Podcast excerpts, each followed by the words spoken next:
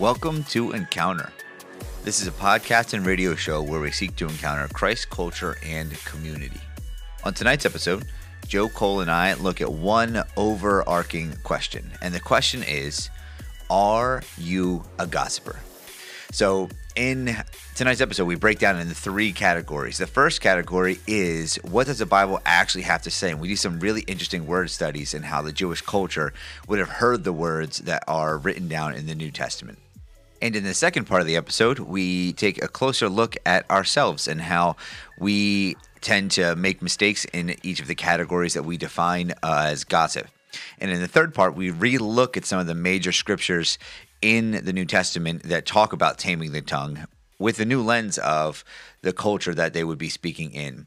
So, first, word study. Two, we relate it to our lives and hopefully relate it to yours. And three, we bring it back to the Bible and we look at the words of Jesus and some of the disciples.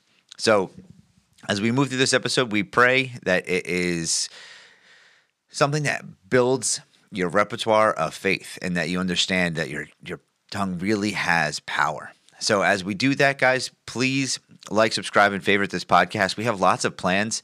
Uh, we have plans to make small series that we're going to start going through uh, in the New and Old Testament. So one that we plan to go th- we plan to go through is the Book of John soon. So we're still going to have guests on. We're still going to cover topics, but we do want to kind of sink into a book of the Bibles and then see where God pulls out topics from that for us, so we can do some expository discussions here on this podcast. We'll be praying for you. Have a great week.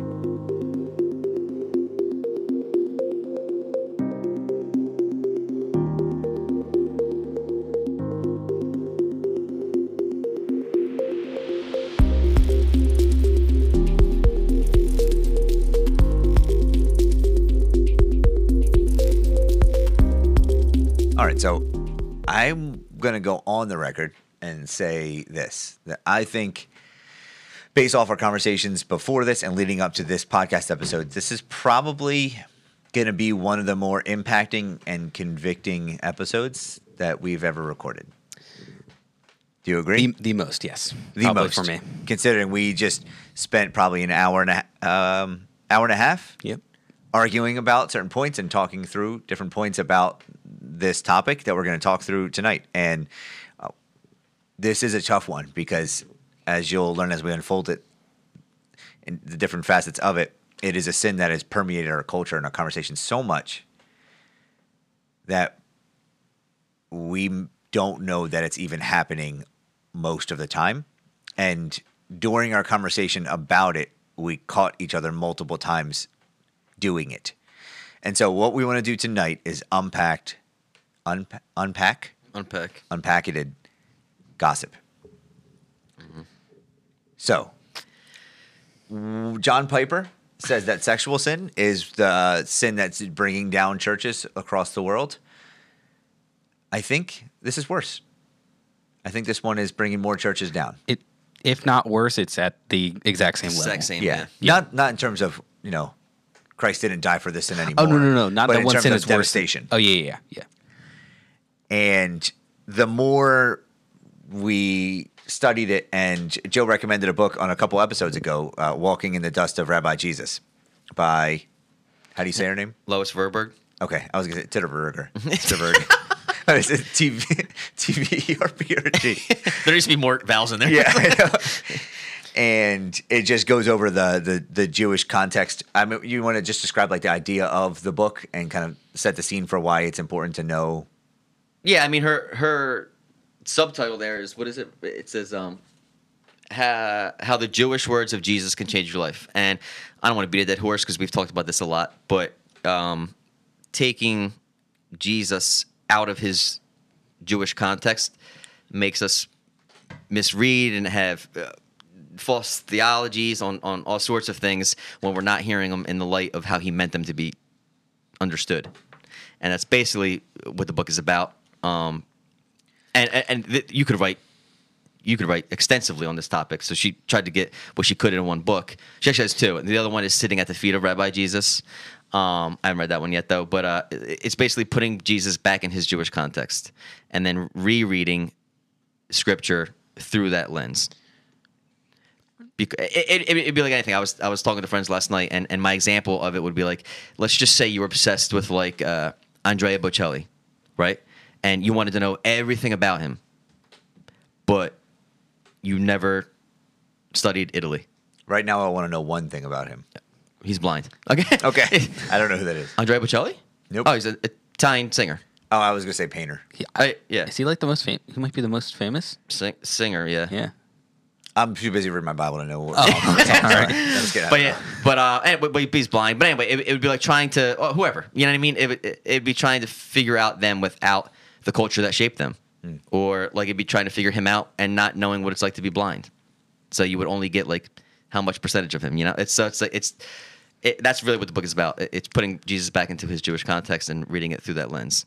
And so the that pretext that he just explained is at the, the first chapter or two, and then the rest of it is looking at the specific words of Jesus and then placing them into the context. Mm-hmm.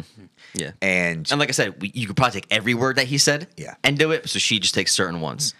and one of the more convicting ones is is gossip. And so the chapter nine, I believe, chapter seven, chapter Seven, nine, seven, yeah. And so we're not going to be referencing, you know, just giving you a book talk tonight. We're, we're going to be explaining some of the main points and theology that, that expand beyond the book as well, and then applying it and trying to look at certain words Jesus said that we can now look at a different light. But for specifically gossip, we're looking at how when the when the Jews who would have received different commands from Jesus, like the Jewish ears that would have heard certain verses from Jesus, what that would have meant. It's just like anything else because right, like uh like idioms. English has a bunch of idioms that we use that not only do not make sense in other languages, they don't even make sense if you go to England Hmm. or South Africa or Australia. Like they use different idioms and, and sayings to describe things. And we just automatically know what it means. Like go break a leg. We know what that means. That means good luck. I don't actually want you to break a leg, you know, and it, it comes from whatever history of, but it, we just have these sayings that are in the Bible and we just read through them sometimes because we don't even know what they mean. And, and we try to, we'll make crazy theories out of justifications of certain things. And it was just actually a Jewish idiom that meant this or whatever, you know. And what you might not realize until you speak to someone who is outside of your culture is how many idioms are built into our language today. yeah. in the summer program that I worked in, I, I had middle schoolers and a lot of them Spanish speaking. And hmm. we read a book called Schooled, and it was about a kid that was kicked out of a commune and then he was told to go to public school. So I actually liked the book. It was pretty good for his, for a middle school book. And it was a pretty low reading level, but every page had a couple idioms way to pause and explain. It's like mm-hmm. this is what they meant by, and it was just a phrase mm-hmm. that really did change the meaning of the, the paragraph of the mm-hmm. sentence. And Yeah. it's just something you don't realize. If you've if you've never listened to someone else speak from another language, you might not have had that experience. Or if you know more than one, then you realize how much they don't make sense. Mm. Like, so for the one I just used, uh, go break a leg. To us, that means good luck. But in Italian, it's in bocca al lupo, which means into the mouth of the wolf, and that means good luck. So you hear all the time. So, but that so, but same meanings, op, completely opposite phrases. And if you try to translate those literally, it, somebody in America wouldn't get it. You'd yeah, like, "Hmm." and, and it's even and when I was in New Orleans and I helped this lady, uh, I guess it was a Walmart. She's just her cart was there, and I just like was walking by her, and I just pushed her cart in for her, and she goes, "Y'all con is all hell," and I was like, "What?" I, I just it, uh, the, Yeah. didn't make any sense. So Yeah. if I were reading that on paper, it, I'd be like, "Okay, what does the oxymoron mean? Yeah, kind and hell in the same sentence? Like, what's the point? You know, if I were from a different culture, that would make no sense. Right. different language. So let's unpack this a little bit and uh, experience conviction a little bit here. Do, uh, yeah, we'll talk about application later. But do, do you really think it's like the biggest problem? Uh, I, yeah.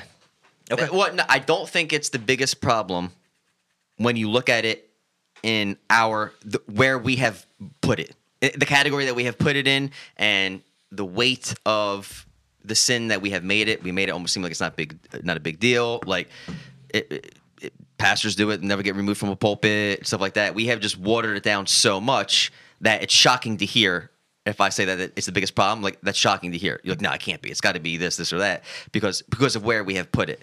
But again, if you put this back into its Jewish context, it's yeah, I think it's one of the biggest problems. Um, So what we try to do in these episodes and what we're trying to be more like specific about is is come up with either a main like a main point or a question that we're trying to answer. And I guess like the question that I want the listeners to be considering as we walk through this is um, are you going to honestly look and see if gossip is your besetting sin that you don't even know? Is it you is it a sin that you're willing to just walk by and and not address or is it a sin that you're going to address? And it's basically are you man enough tonight? um, are you man enough to actually look at it and address something that you know we're we're all we're very quick to address um, in the in the in the- especially in Christianity, like the visible sins, like oh, they're an alcoholic, they're um, philanderers, they're um, you know they're sleeping around, they're doing drugs, um, but this one is meek and small, and But but yet it is also one of the most um, physically evident uh, sins. Like you have to do it with another person, so there's always a witness to your sin. Like yeah, that- true, uh, that's true. Yeah, the, it's it's a sin you can't do alone. Yeah. yeah. I didn't think about that. That's a good point. No, th- this this sin alone would just be you praying to God, and would be calling out to Him. Yeah, I was saying even texting is like still has to be with someone it's else. still with like somebody you else, can physically so- be alone, but you you, you need two. That's true. Yeah. So the accountability should be pretty quick. Yeah, You can drink alone. Hmm. Can't gossip alone. can't gossip alone. You're just a Right. weirdo. So so so ancient rabbinic rabbinic thought actually that was their main point that like with murder All right, bring the intelligence there's in. Here one- we go. Not- I'm, I'm, I'm just I thought that was the whole point. No, no, I'm just messing, just no, no, so like, no, but really, I mean, I thought someone killing something new, and you're like, no, but that so the, I mean they considered murder like one person, but with gossip you kill three people. Eh, you're killing yourself because you're slandering somebody else, the mm-hmm. person that's not there, and then the person, Person that's listening. That's listening. So you're killing. it- It's a it's a three way murder. Um, yeah, which and is I- exactly what you guys are talking about, where it's like, yeah, you, you can't do it by yourself. yeah, you can you can commit a genocide with your tongue, not just a murder. Yeah, yeah, exactly.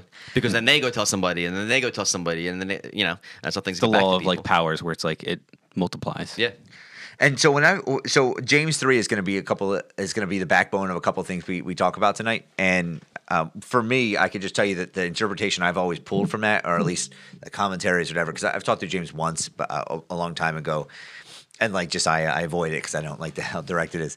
Uh, but for uh, James, whenever when it says like that, your tongue is a rudder, um, your tongue could you know um, dilute and ruin lots of things. I always just took that as like aspa- disparaging remarks directly at somebody, like insults. You can you can cut somebody down at the knees because you you hurt them. Um, there's a one of a a pastor um, that lost his church in New York.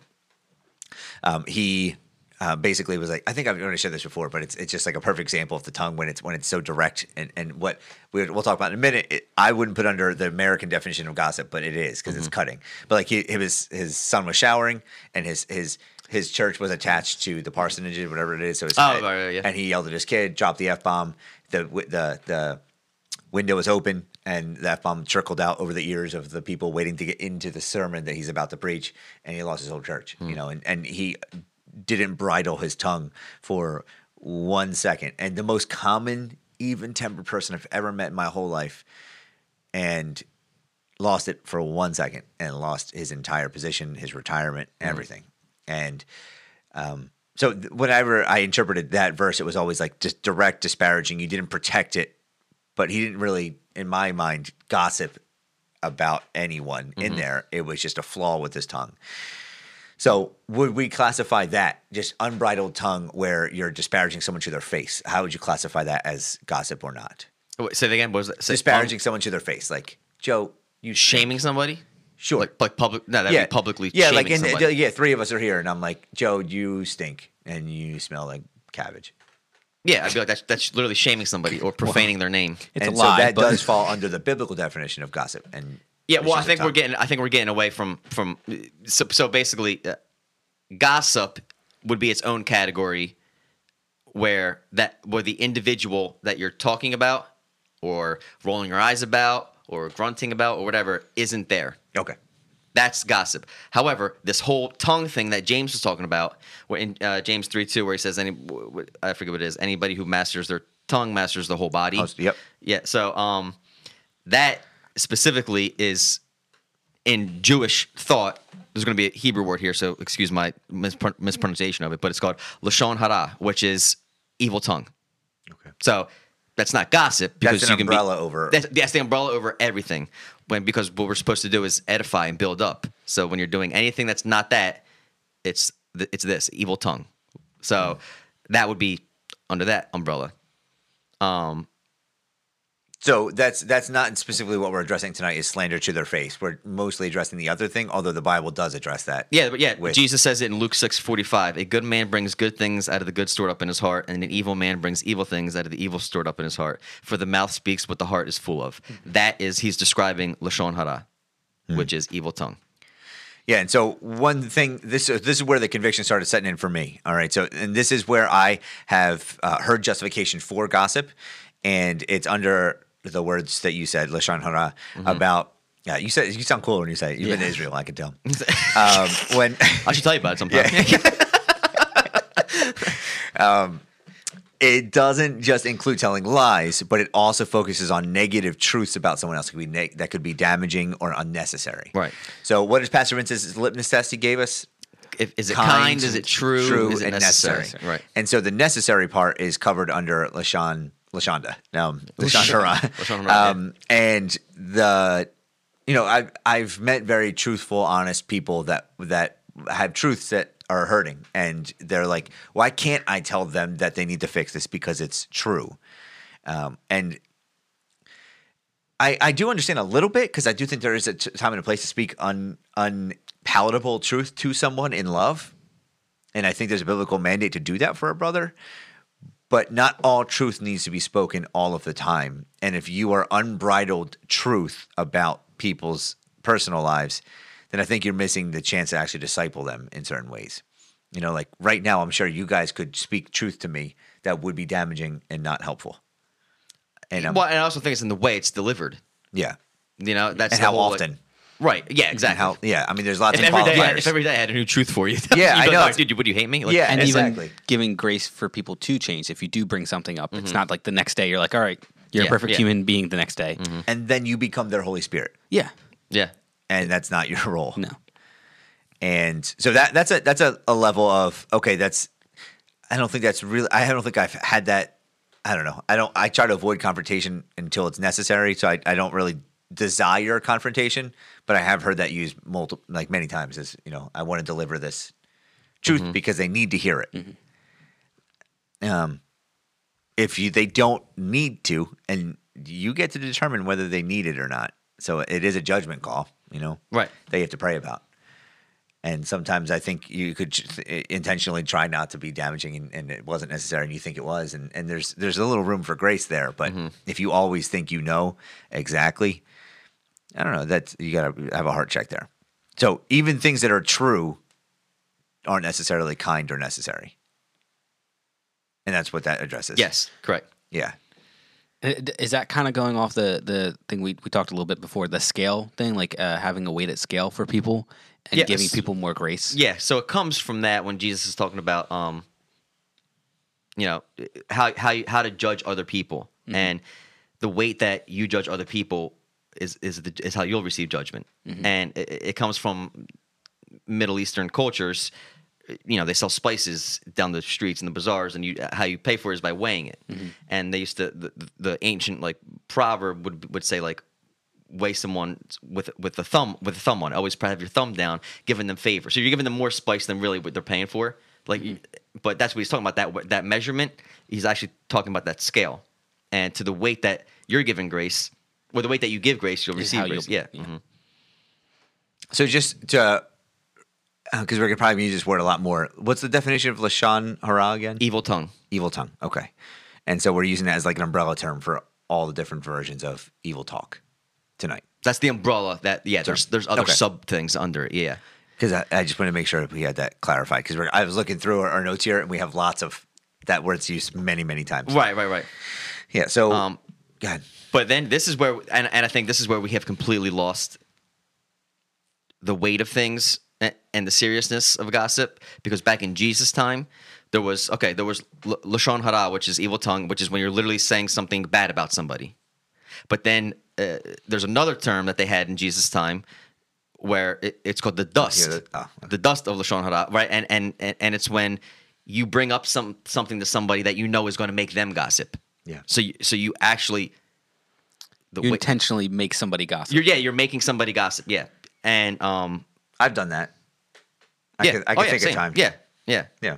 And I like the I like the example she goes. She goes if you if you if you mention Rush Limbaugh and impassioned uh, liberal or Barack Obama to a right wing conservative, you can Mm-hmm. almost be sure that the next thing out of the conversation will be lashon hara.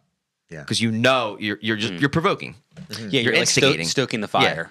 Yeah. of- And yeah, sorry. no, no, no. You're, I, you, that, that was it. You're just stoking the fire of passions that you know that people have or views that people have. And I'm, I'm thinking about times where I've done that where I just like know certain people like irk other people, so I, I'll bring it up. But it's usually in my my intention has always been just like a conversation starter, and I don't know what else to say. So Yeah, I'm just yeah, like, yeah. oh, you know so and so, like what do you think about you know?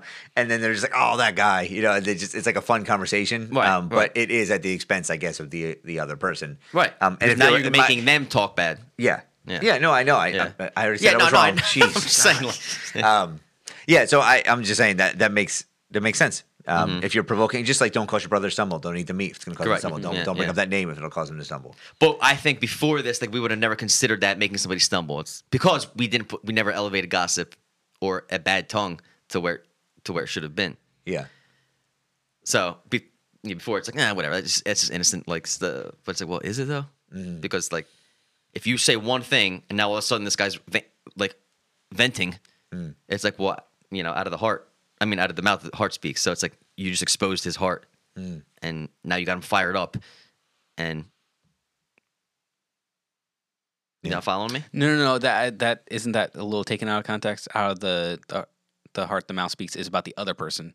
Out of their heart, their mouth will speak. Not out of your mouth, their heart will speak. No, that's what I'm saying. If you bring up something so that they speak bad, you're, you're exposing their heart. You're, you're getting Gotcha. them to to say the negative things about their in, that are in their heart. Gotcha. You know I mean? yeah, it makes sense. You Cause them to stumble. Yeah. with words. Mm-hmm. Yeah. So that's one level of of layer of gossip that I had not always really. Con- I'd never considered that before. It's like the the skin of the onion, the very the very outside. Yeah, you, pe- you just keep peeling. All right, Shrek. I, that's exactly what I was Is thinking. that- Whenever I think onions, it's I always know. back to It's not, like, it's not like layers of cake. It go right to the onion. right to the onion. Yeah. Yeah. Do you think you could eat an onion like an apple? Abs- Like the Yes. whole thing? Yes. And keep like, and- take, and- take the crispy, like nasty, like leafy part off the outside. I could. Yes. What?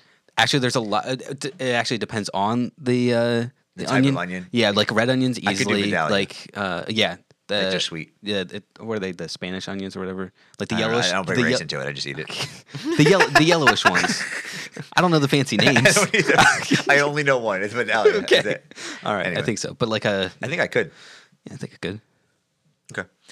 Um, because yeah, I saw Pastor one time eat like a tomato, like an apple, and I was like, that's, No. that's interesting. I and then I tried it, and I was like, No? this is this is nice. Yeah, No. that- I've been doing I it don't. for- I don't really like tomatoes. Not in other. like not like sauced or like Not. it's- Yeah, I don't like a tomato itself. Okay, I, What I like, like- little cherry tomatoes and stuff. What about like Okay, that- slices? yeah, and I don't know why that's different, but it is. They're But, sweeter. yeah, once you put it in its natural big form, then I don't like it. So slices is okay, like on like a sandwich or something. Uh, no, most of the time I'll take them off. Really? Okay. If it's not sauced, then I'm not about it really. Wait, so we need to stop and pray for the tomatoes because we just. I'm just kidding. That's the next one. It's it's a good segue. Talking about inanimate objects. I don't know. The tomatoes right there. Yeah, if you're a Scientologist, inanimate objects are made up of souls. All right. So, um, Yeah. did I offend Scientologists? Yeah, yeah. listeners. Okay. There's gospel Scientology. Oh, this is hard. All right. So uh, the dust. So I, I thought it was interesting in the you're talking about the dust, and the book is called like "Walking the Dust of Rabbi Jesus." So Mm-hmm. Right. the close, like the idea of walking really close to the person that you want to have and receive the most influence from.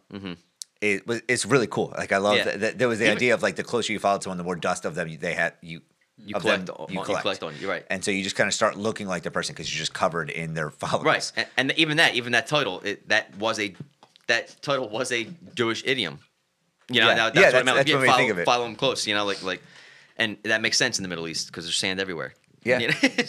Yeah, and it does. It makes sense too for words. And so if you if Mm-hmm. you have people following behind you, whether it be your family, your friends, your Mm-hmm. whoever your sphere of influence is, um, they're going to collect your dust, even if it's mud. right. You know. Right. Nice. I love analogies. Yeah, and that, and that goes like deeper in the fact of not necessarily that you're intending to do that. You're not intending to affect them, but you will affect them just by how you're living. Mm-hmm. Whatever you're kicking up is going to get on them as well, like Yeah. whether good or bad. Yeah, Mm-hmm. Yeah, and I, I mean, this goes into like I think you adjust a little bit the dust of um, Lashonda, and it goes into um, nonverbal gossip. Yes. Right? So, do you, did you want to share a couple of those points about that? the non. So- yeah, we'll skip. Sure. Yeah. Um. Uh, What's the next one? I have to show it on the Mount. So, the idea of of nonverbal gossip, which is eye rolls, posture that would indicate that you're not interested in what that person's saying, um, downplaying someone else's opinions with actual nonverbal ideas, innocuous comments. Um, so you did you actually mentioned this point already with Rush Limbaugh and the impact, you like you causing somebody else to, to speak poorly. yeah. That. Sorry. That was that was with words though. I thought you meant the one that's just like rolling your eyes and stuff. It says it. This, for example, includes rolling your eyes when someone brings up a person. This is a right under just of uh, lashon hara. Um, where's the timestamp? Oh yeah, yeah. I got you. Got you. Got you. Yeah. See it? Yeah. Yeah. Yeah. Yeah. Yeah. Is there another Yeah. point where it's brought up? Yeah, no, there's another one. Um, um, yeah, there's another one where it's literally not saying anything. It's called stealing knowledge, and she gives an example of like where if you were selling something to somebody and you knew, or somebody was buying something and you're like a, and you work in like customer service, and you knew it wasn't the best and it was overpriced, but you didn't tell them.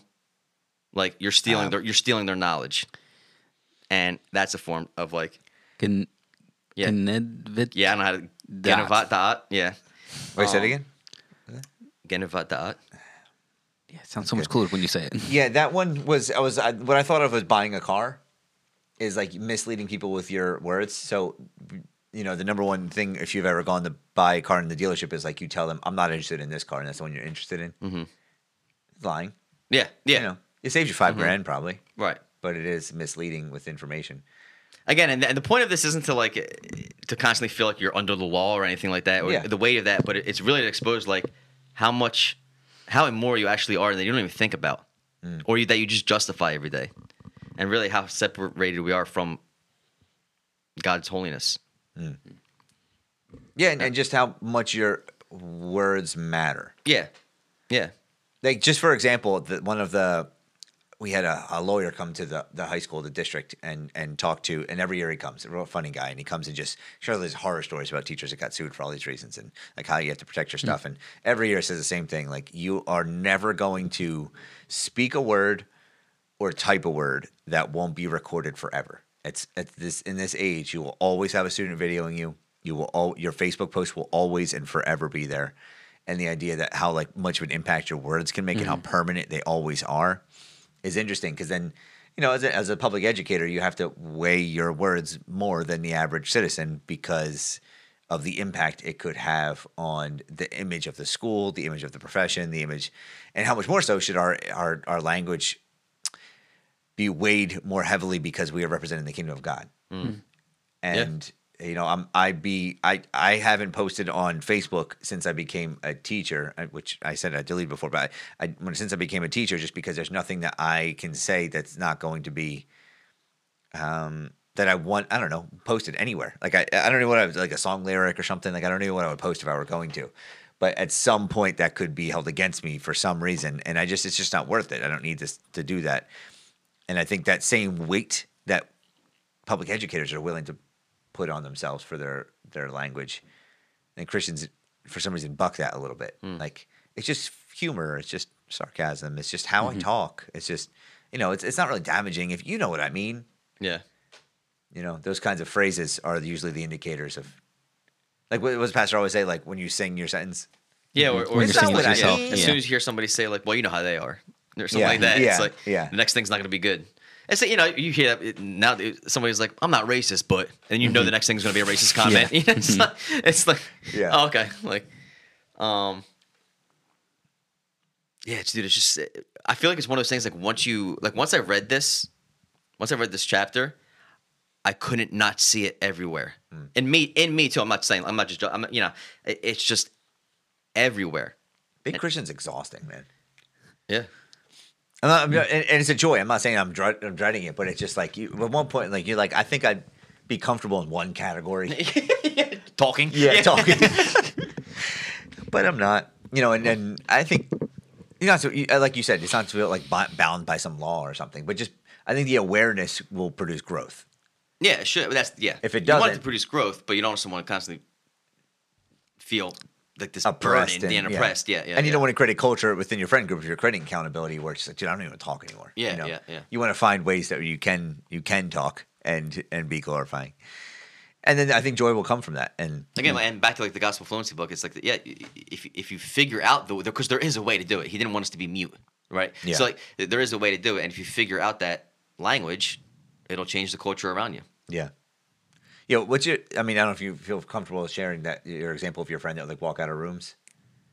Oh yeah, yeah. So my one friend who I used to serve in the Peace Corps with, he was a Muslim, and at that time in his life, he was living very, he was living, yeah, he was living for Allah. So uh, he would always leave rooms that we were in because when there's nothing to do in a third world country and you're sweating all the time, you just gossip. Like so, and, and so anytime it would happen, he would just leave the room. And for the longest time, like we, we didn't know why. He would just always just get up in, in the middle, of, like not even say where he's going, not even an Irish exit, just get up and leave. And then I, was like, where do you go? Like, why do you keep leaving? And he was like, I just don't want to be like around people when they're, I you know, it's like it's an offense to my God if I if I'm around people that are just gossiping and I don't want to hear. it. I don't need to hear it. It doesn't benefit me. It doesn't. Now now whatever their negative thought is, now I'm just going to think it and it's going to taint my image of somebody and blah blah blah. And I was like, wow, Uh, uh, uh, he's right. Like you're absolutely right. I had nothing to say back. I was like, yeah, you're right. And just the way he approached it was like, I'll, I'll just leave Yeah. because you know, I, and there might be a better way to approach that. Like, hey guys, can we switch the subject or something like that? But uh, I guess he didn't want to come off as judgmental. Um, so he just left. That's cool. Yeah, I mean, it's it's one of those things where it's it's you just respect the conviction and the fact that they followed right. it. Yeah, Because I'm sure. and then it made me, and then it really made me think. I mean, I was like, man, this, I'm a believer. You know, I believe in the one true God, and, and he's showing me up right now. And one thing, so here's one thing I, I will say, and this isn't uh, like an intellectual thing, but it's like an experiential thing. It's like I, I know that when you serve in the church, you deal with some messy situations, right? You're, you're dealing with people that are messy lives, and and you know sometimes some like really crazy stuff happens, and it's like hard to like pro- it's hard well it's hard to process certain things, and especially when you think you have to do it alone, um, it's intimidating and. I mean, you're, you say you're just. I, this is a completely fictional situation, but just say you're you're dealing with a couple that's going through something just wild, you know, and they're this person's like, you know, thinking of cheating, and this person is you know doing doing this, and it's like you're just trying to get a hold on it, and sometimes verbal processing is a way, you know, to to to work through some of the thoughts so that you can be a better counsel. And I think Christians, we often just think the only way to do that is to be, give all the specifics and continue to update all of the time. Um, and as if like God's counsel isn't enough. But I also think that there's a way, and you have to establish like certain parameters with people. It's like, listen, and this is what I'm working through right now. So this is just me thinking out loud. It's like, because I, I do think that I've been more effective in um, handling situations when I receive counsel about certain situations. You know, like if I if I go to pastor and be like, hey, listen, um, here's a vague situation. I'm not telling you any names, but like I'm not exactly sure of the counsel I'm supposed to give. Can you like help me? Um, I I don't necessarily know like if that would be violating something because he could probably check some boxes and figure out who it is if he really wanted to. You know. Yeah, but then that's on him. Yeah, I you know. guess. So I I don't. I, I think that in the it, there's a easy way to do that incorrectly though, where I would love to come home, and this is the metric that I have. It's like you know, Alice and I have some crazy days, and working with some you know people that are have some serious baggage and stuff, and so we get home and we get updates, and we just want to update each other. We just talk, and a lot of things are negative, you know. And then I see like my daughter sitting there, right, and we're having dinner, and we're sharing these stories back and forth and with the full intention of just updating each other and um, a lot of the updates are negative because the person and the people have chosen to do negative things and then so all my daughter if she you know and i've only caught ourselves doing this a couple times but all my daughter would know about church from those conversations is that like church is messy ugly and people are doing horrible things, and we may be talking negatively about those people who are doing those negative things. You know, Right. and like that's not what I want her to think of church. I wanted her to know there's broken people, and but I also want uh, her to hear the aspect of like this is how we're praying for them. Why don't we pray for them right now? Hmm. You know, and so that layer of her hearing our words is a whole different layer of realizing when it's gossip, Right. And realizing when because she's not. gonna yeah she she could potentially rub saying like man my parents are just always stressed out, out about church is that what church is supposed to be and this Yeah. as opposed to like if it was like man my parents were always praying for our church body and blah blah Yeah. blah you know like And there was some messy things going on, but they prayed their way through Yeah, it, and yeah, those people. Mm-hmm. are still around. And, and yeah, like a, fr- a friend of mine, their uh, spouse like has doesn't want to serve in the church because their parents were always talking so negatively about the church that they now go to, and their parents aren't there anymore. But they're just like, I don't want to serve in this church. Like I know all the bad things, Mm-hmm. and so they won't serve. And it's like that person, that child, now will know as a grown up person won't serve in a church because their parents modeled gossip at the dinner table. It's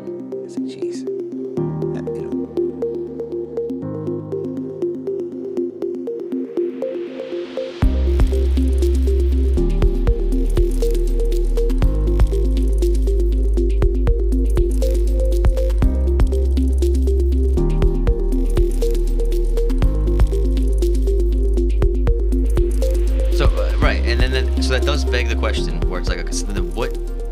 Because sometimes, like, we'll, I, mean, maybe if we want to, we'll go into a couple more examples of these, but like, we don't have to. But uh, she breaks down these uh, different examples that, like, when in Jesus' time, these were common things being thrown out. He's got verses. Uh, Jesus speaks in verses where he actually uses these words and blah blah blah. Right. So these were very common things back then. So then it begs the question now in our culture where it's like, well, what, what does it even look like to talk? Like, do we just not, you know what I mean? Do we just mm-hmm. not say anything? And, but there is a way to do it. And this is what we were talking about before we hit play, where, I mean, I don't know if you mind me sharing this, but we were just talking about how, like, when we hit play, we do it. Mm-hmm. For this, however long it takes to get this episode done or, or any episode that we've ever done, we do it.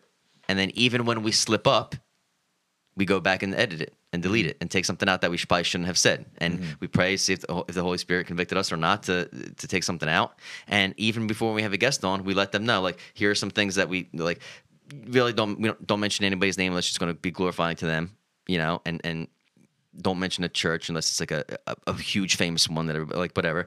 Um, and we say these things, and then we have a full, fully perfect conversation for three hours. Mm-hmm. So it is possible, and we do do it every time we record. But for some reason, when we hit stop, we feel like we can't do it. Now, now all of a sudden, now we don't know how to do it. Like our guard goes down when we Yeah. hit like. So, So if we set those parameters for everyday speech, it is possible. correct, yeah, mm-hmm. Yeah, and I mean, just for the record, I mean, for what you're saying though is it does work because I I have to go back maybe one every five episodes and take something out. and it's probably gotten less from when we started. Yeah, right. and, and it's not that often, and Right. sometimes because I have to go to the bathroom and we have to like stop it. You know, it's it's not. a- But I do think we have gotten better as as just censoring our um, filtering, bridling. Bridling our tongues, yeah. Yeah, Right, Yeah. and as I was saying, I'm I'll just be transparent. They're like, I I can't imagine some of our listeners that are friends with us that hear us talk like this, and then hear us gossip off air, you know, and it and but this is proof that we can do it.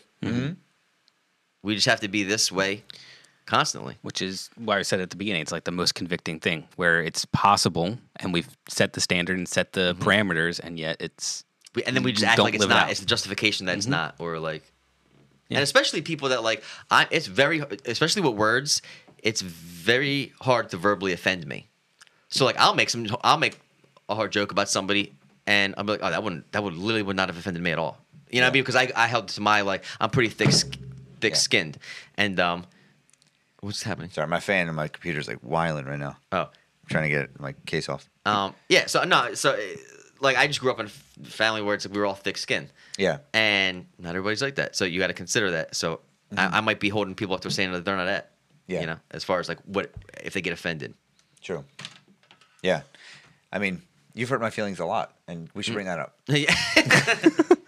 No, but I know what you mean. Yeah. Yeah, I, I think that when you're closer with people, there's a level of transparency where I think that like if I were to go, I could go to either of you two with some pretty tough admonitions, and I would feel comfortable you receiving it well because you know my intentions would be good.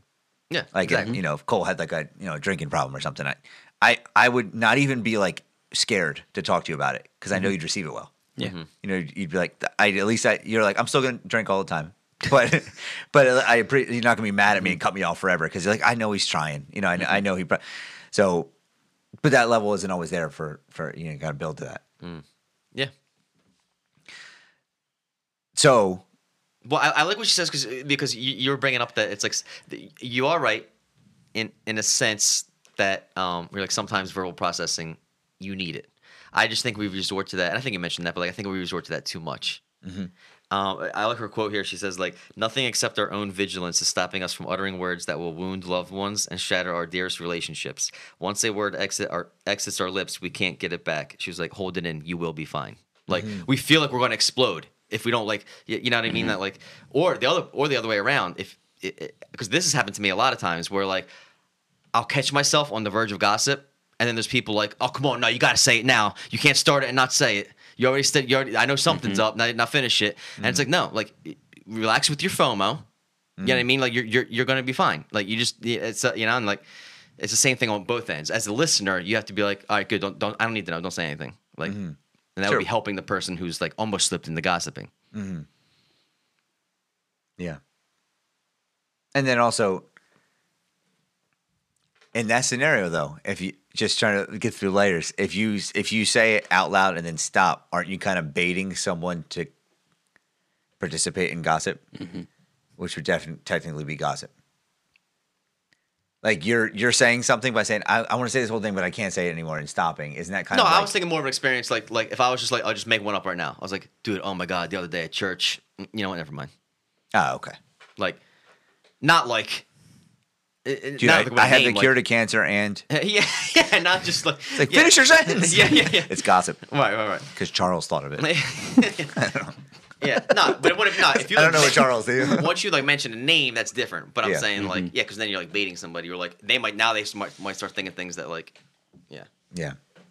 but So, I mean, there's so many there's so many levels to it. Um, I I do think the verbal processing thing I have to work through um, for work through, and I understand. I 100 percent agree. You need to. There are times you actually don't need to say it. I also do think there's people that you need to set up. Like there are ways to phrase something you're going through with someone else, where you seek counsel, where you don't need to defame the other person. I, I, I think I did, there has to be parameters for that, and I don't have them like specifically detailed. yeah, that's gonna be like you got to pray about that. Uh, you gotta pray about it and it might be different for each, different individuals, Yeah, yeah. d- depending on their maturity. I don't know, you know. Like, I mean, I'm just trying to think of an example. If somebody comes up to me, they have a, a relationship question and about how to handle something with that that person, and I go home and I pray about it, and I know that my wife is like an incredible relationship oriented person. She just like sees things I don't see. Like, like Al, what do you, what do you think about in this situation? Like, I, there's a yeah, No, see, that's the one area where I feel like that is it is okay. I don't know. uh, Maybe I have uh, a skewed view, view of marriage, but that you are- you two are literally one person. So that should be the one person outside of talking to God that you can be transparent with and open with mm-hmm. of your view, because they're supposed to be the other complete side of you mm-hmm. to to give counsel to see things that you're not seeing. Am So- I am I completely no, wrong? no, I, I, I, that's what I'm saying is I, I agree that you, there is a different level of transparency that you need to be able to have. And like, even if it's, you say it and then they, they say like, Hey, calm down. Like, that's not, that's not, like we, we've been in that position where it's like, listen, I think you're like a little overworked up about that one thing. And I don't think you're letting it get to you a little bit. Let's, you know, talk about that later or come back to it. Um, but to be like, to feel like you have to walk on a tightrope around the one person you're supposed to be one with sounds like a bad Yeah. relationship. Um, but I think the more you practice and do Pilates with your tongue, um, nice phrase there. I have to see. Uh, then I think you'll get. I think just generally it'll get better and better. I do think though, if you there, if you're both involved with the same people in the same situations, it, you, you you can ver- you can work through it, especially if it's not you know negative about anyone. Mm-hmm. I don't know. That's one thing I have to work out because that's one thing I got. it- it's- it's you right. do need. It's, you do need someone to be able to talk Yeah. to about serious things that you're going through, and if those serious things involve other people, try to make it more about the issue know- than the people. Right. You know what I was thinking about this? I was like, I wonder what like I don't really know.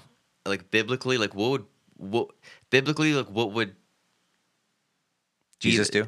Why no? Like what what would be the stance for like therapists? Biblically. Say that. Uh, Explain that for a second. Said Okay. The brain's so like grabbing it. therapists therapists. operate under like psychologists operate under HIPAA. Yeah. You're you're allowed to say whatever you want to them, and they cannot say any, like, not even to like cops or anything like Yeah. that. So that's almost like a, a room where you just go in and like it's like it's it's gossip city because you need to vent it out, and they're not allowed to say anything. You know what I mean? Just the whole process of it. Like what Yeah. is, what is? I wonder what the biblical stance would be on like therapy. Hmm. I don't have an answer, so I don't. Yeah, I don't either. I mean, I know. I mean, just if we're talking, ab- thinking about like we are allowed to approach the throne, like of God, right? With Boldly, and, yeah. and boldly, and not gossipy, but he does. He does know our hearts either way, right? So we we can drop. I would say that's where I would say that's, That's where the only time That's the only time you could be gossipy. Yeah. yeah, because we're letting him sift through our thoughts and sort Right. out our hearts, which is kind. I know it sounds bad, but it's kind of what a Yeah. therapist is doing, right? You're just let you're. This is my heart. Mm-hmm. Can you tell me about it? Mm-hmm. And if you're gonna, if you're you're just like full of joy and just talking to the therapist about all your joy, it's like he's just gonna turn around and say, "This is there's your joy." You know? Yeah. But if you really want him to see your heart and dissect it, that's that's the whole point of going. So your heart could be ugly. Mm-hmm. And I think if But that, that makes that's a good point because it's Psalms. David says like he's asking God, search, my, heart. You know what I mean? Mm-hmm. And so uh, yeah, Psalms looks like therapy with God as your God, therapist. exactly. Yeah. There's got to be a cool like. We should start. Like, There's a sermon in shirts. Yeah, there's sermons in there. It's- so- Yeah. Wednesday, six months from now, guys. yeah, I yeah. was gonna, I was gonna do it. We're in a three-year rotation. so, Um, yeah, so we have the level of dust, like eye rolling, Mm-hmm. passive aggressive comments. yeah. The next one, yeah, the next one I think is really cool because I like the the next one. It's called Motzei Shemra, which is just like it's it it literally means to put out a bad name, but it means to make up a lie about somebody. So this is when Jesus says in Luke, "Blessed are you when men hate you, when they exclude you and insult you." And the word there is put out your name as evil, Moshe Shemra, but he mean persecute you because of the Son of Man. Um, and I think it's cool because she talks about how like rabbis used to associate that with lepers, like lying about people, and and that form of gossip, or like exaggerating a detail or whatever it may be. And that form of gossip, gossip was like equivalent to leprosy. How they, they con- connected the two. Um, one because the words almost look identical in Hebrew, um, which is like that that kind of stuff's filtered all over the Bible. But uh, th- then because like the symptoms that gossip and slander have are very similar to leprosy. And I was like, well, that's kind of cool. Like, so not only do the words match up in Hebrew, but like The sym- the symptoms of the disease do. And she lists them here. It's like, uh, this is the one we already talked about. At first, the symptoms are hardly even noticeable. Over time, the disease becomes chronic. A person who smears one person will usually smear others. The disease is highly contagious, as listeners repeat the rumor. Like leprosy, gossip creates distance between husband and wife, brother from brother, and friend from friend. And I was like, well, that's cool. Um, and I, not quite sure, but it looks like I almost put Cole to sleep on that last point there. No, He was I like- just no, I just No, dude, he, he was praying sat back. Oh, okay. for you. Yeah, yeah. Uh, I just I th- think of this right now. I'm trying to think of people that I know that are really good at bridling their tongue, and I just want to give one a shout out right now. Good. Is that all right? Yeah. Sure. I've said his name multiple times on his podcast because he drives his car, but I don't think I've ever Sean. heard Sean Albert speak a negative word about anybody ever. Nice. So kudos to you, Sean. Yeah. Yeah, I out, mean, do Sean. you guys, can you guys think of one and then you can say it out loud and gossip about him in front of everybody? Well, I just did. Sean? No, it wasn't a believer friend, a Muslim friend. Oh, true. Yeah. It's crazy. I can't only think of like. A, I mean, Yeah, it's great. That's I could I could find more, but I, I just the first one that popped in my mind is a prominent example. Mm-hmm. So like I, I don't think I could pry it out. I'm, I'm sure I can't imagine Dan, Pastor Dan, who was on it a Yeah, couple weeks ago. You know. Mm-hmm. So it's it's it's a cool attribute to have though. Yeah. And it would generally be like, I guess, quieter people. Uh, Naturally, like, and Hmm. There's a lot of times it's almost frustrating sometimes when Jesus like didn't respond or didn't respond how you would want him to. Oh, it's so frustrating. Yeah, you know, but it's bridling his tongue. Especially if you're, especially if you're God, like we think we have answers, you know, we, like, we think we're know it all, you know, and then like, but he actually knew it all, and he, would- still didn't like, He could have been so witty. right, exactly. you know I mean? Yeah, I once I was thinking uh, like uh, just flashing through with this filter on different things when Pastor Jeff um, Brower was on, and we were talking about different playing worship songs from different churches and what he would do, mm-hmm. and he was very quick to say, "I will never judge a pastor based off of a certain clip. Like, I will only judge the pastor of a church that I go to." And like that was a way for him to dispel any potential gossip about pastors, even if they're on the global scale. Like you mm-hmm. know, talking about big mm-hmm. guys that were in the Right, public right, sphere. right. But even he was like real quick. I don't think he even realized that's what he was doing. But I think he he said his heart was there's people that can come to my church and take things out of context. So I'm, I won't do that for others. So it's a standard of tongue mm-hmm. that he's holding himself to. But he shut down the conversation to like, hey, would you play at Bethel's? And he's like, I don't I don't go to Bethel, so I don't know. Right, right, right. Like I, I don't Yeah. I don't sit under that pastor, so I'm not going to critique one sound mm-hmm. clip you guys have. Mm-hmm. Yeah, yeah. You know, as it was a cool that he kind Right, of right. guided it away from that. Yeah, and that's what it looks like. Yeah, and it wasn't awkward. Not at all. It was annoying because I kind of wanted to. Trump.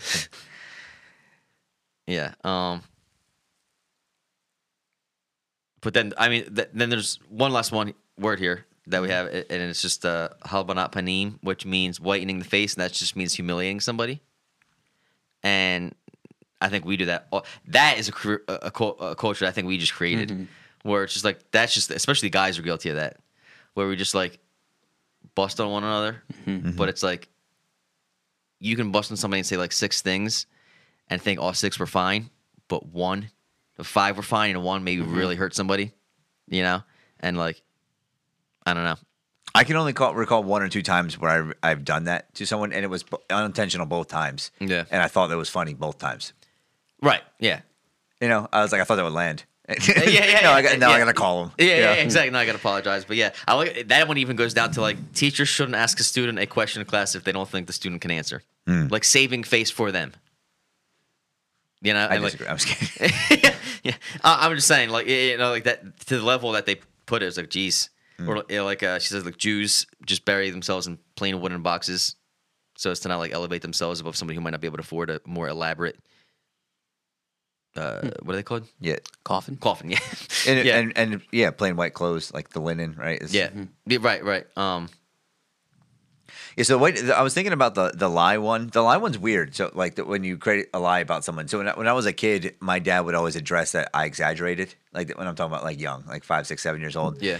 I would exaggerate because I, I would always tell stories that I, I wanted my dad to react to or my parents to react to. Like they, I thought they were so cool. And then when I wasn't getting a reaction, I would just start juicing up some details. You know, it was like the spider was this big kind of deal. And he of course did the whole like you know the, the boy who cried wolf like when you eventually have a story that's worth telling no one's going to listen kind of deal mm-hmm. i've i mean that's a normal tendency. It's a people pleasing thing. And you know I, as a kid you want to please your parents so you you kind of exaggerate details to, to, to please them. As an adult it's social settings. You exaggerate about I mean, I think exaggeration is probably where it's. It's you have to be kind of a really dark, evil heart to be intentionally be like, "Yo, Joe murders kittens," like it just like and spread that rumor, you know. oh yeah, But- exactly. I'm saying Is that that's directing- exagger- That's a lie. Yeah. well, that's I thought that's what this is, right? That, well, no. well, one, well, one of wait, them. are you connecting that to exaggeration? Yeah, he's, get, he's get, Well, I'm I he's getting there. Well, exaggeration is is a is a softer lie. Yeah, yeah. I think it's I- in that category. It is still a lie. But Yeah, I'm yeah, saying yeah, uh, It's not as blatant as making something out of nothing. It's, it's stretching so a truth yeah, to yeah. make it a lie. Right. And I think that's more common. And I like in the in the times where you do that, it's awkward to backtrack because it reveals something very vulnerable about you. So Mm-hmm. say you make up like you exaggerate how an incident went down because you want to exa- you want to say how bad it was because you want to kind of exemplify that this person is not really good at what they do. Or something. Yeah, yeah. Mm-hmm. And then there was five people in the room. You got to talk. You know, afterwards you feel convicted. Talk to all five people and let them know I'm insecure, and so I needed to make them look bad so I feel better about myself. That's the truth about it. When you're Yes, exaggerating, one hundred percent. Yeah. and that that humiliation is so much worse than just like not saying it. That From the beginning and like, that- yeah, because I have had to do that at least one time I could think of, um, and I don't know. I that that humiliation is way worse than just being quiet and not being around yeah. that group of people. Or just like telling a story how it actually like just Yeah, or just not even actual story. details. Yeah, yeah, yeah, yeah. Because the purpose of I that meant like story. an innocent. I meant like an innocent. no, I know, Yeah, but yeah, my yeah. example that the purpose of that story, even if it was true, was Yeah, to yeah. accentuate a bad detail about someone Right, right, else. right, right, right. You know? Yeah. So, exaggerating exposes vulnerability in yourself, and when you exaggerate uh, continually, people around you pick up on it, and then they're like they're inauthentic, and Mm. then your words mean so much less. Because sometimes you just exaggerate because you think a funny story is funnier, wouldn't you? And One example of that, and this is going to expose some of my influence, but um, Bert Kreischer, you know, he Yeah, is comedian. He's a comedian. Doesn't wear a shirt. Yeah.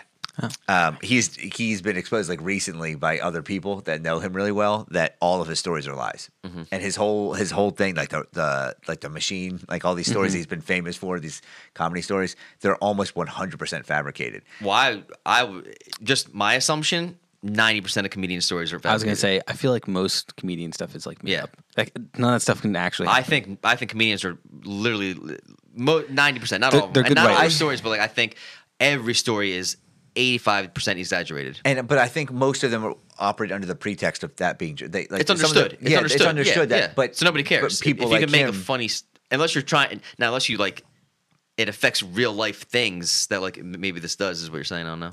Well, yeah, yeah. It's it's just he exaggerates so much that other other people will tell their stories and he'll make them his.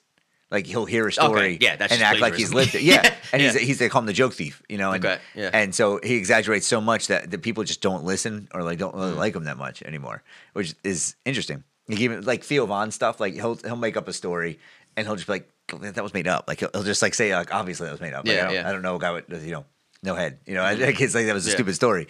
Um, so there's a pretext, but for him, he exaggerates so much that his words became meaningless. Mm. It's interesting. So, what is? Uh, do we have any other versions of gossip here? We have halibut, halibut, Mez, Mezura, Ladasha. No, that's that's uh, that's pretty much. Just, there's like one, two, three, four, five, six, seven. So six or seven version. I think th- yeah, there's seven.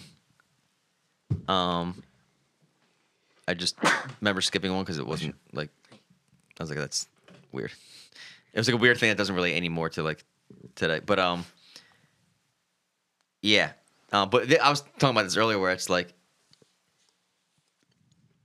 I don't know if this is a connection or not, but I was trying to think of like if I can remember biblically anywhere where like Jesus did any one of these. And it's like even in his parables, which were obviously made up stories, he didn't mention any name except the one time he mentioned Lazarus, which was a made up Lazarus, not the same one. And but even in his stories, he didn't give names or locations so that people couldn't even falsely think he was talking about somebody else who he wasn't talking about or anything like that. Like he went that far into his parables of like, you know, Yeah, not even giving a made up name in case you happen to know uh, Mary. And you might and you might think he's talking about her, but he, but he wasn't. Like, you know. So I was like, that's that's pretty impressive. yeah, yeah. I'm, I'm thinking like just uh, this isn't gossip. I know that. I know the Holy Spirit guided the Scripture, but like the, the, some of the like the recordings of biblical figures like Jonah like are negative. You know, imagine if like it was just like a I don't know. It's like God, somebody gossiped about Jonah. He sucked. You know, and they wrote it down. If it's not inspired, the Bible's just a story of gossip. Yeah, but most of the time it's the author who's experienced that wrote it. Yes. No, I'm saying I know it's inspired, but I'm saying take it's just No, know, I'm saying I'm it's saying it's the the guy who did it is talking about himself most of the time. most like- of the time, not not always though.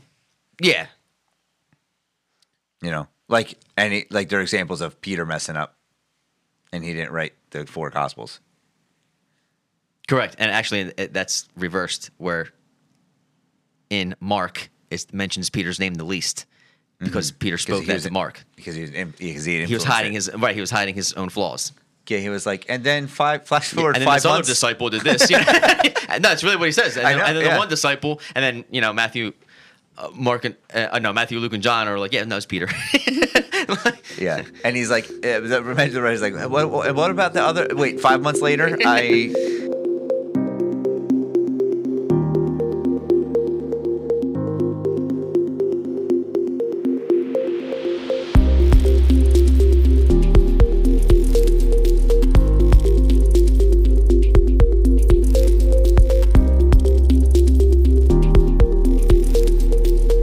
So, if we're looking at the actual words of Jesus now, right? Is that where we are? yeah, I mean, yeah, Yeah. So James three. Um, if you're uh, James three, seem a lot, there's a few verses in there about the tongue, but uh, I think Joe quoted this earlier, anyone who James three two anyone who is never at fault in what they say is perfect, able to keep their whole body in check. And what you're saying is like analyzing Jesus' speech, who was perfect, should give us a good model for the tongue. And so if we look at his words, we have a couple that are we have four verses here that are pertinent to language and tongue and the umbrella term of of damaging evil tongue, right? And so now with all these lenses of what gossip is and what gossip isn't, put on your um, Jewish ears and read these verses. Yeah, and these are also yeah, like you said, these are from the Gospels. But I mean, geez, Proverbs, and there's like a million verses about the tongue in the in the Yeah. scriptures. Yeah, Proverbs seems like if you were to summarize it in like four categories, and I, I Be could- wise, don't be a fool. be wise, don't drink obsessively, Yeah. don't sleep around, Yeah. and keep your tongue in check. Like it seems like there's those four main ones that are repeated over and over again. Yeah. So, uh, Cole, you want to take the first one? Um, Sure. so this is Matthew 18, 15 through 17. Now, if your brother sins against you, go and show him his faults while you're with him alone. If he listens to you, you have won your brother. But if he does not listen, take with you one or two more, so that by the word of two or three witnesses, every word may stand. But if he refuses to listen to them, tell it to the church. And if he refuses to listen even to the church, uh, let him be to you as a pagan and a tax collector. You know what I love to this? It's almost parallels Pharaoh, and it's like Yeah.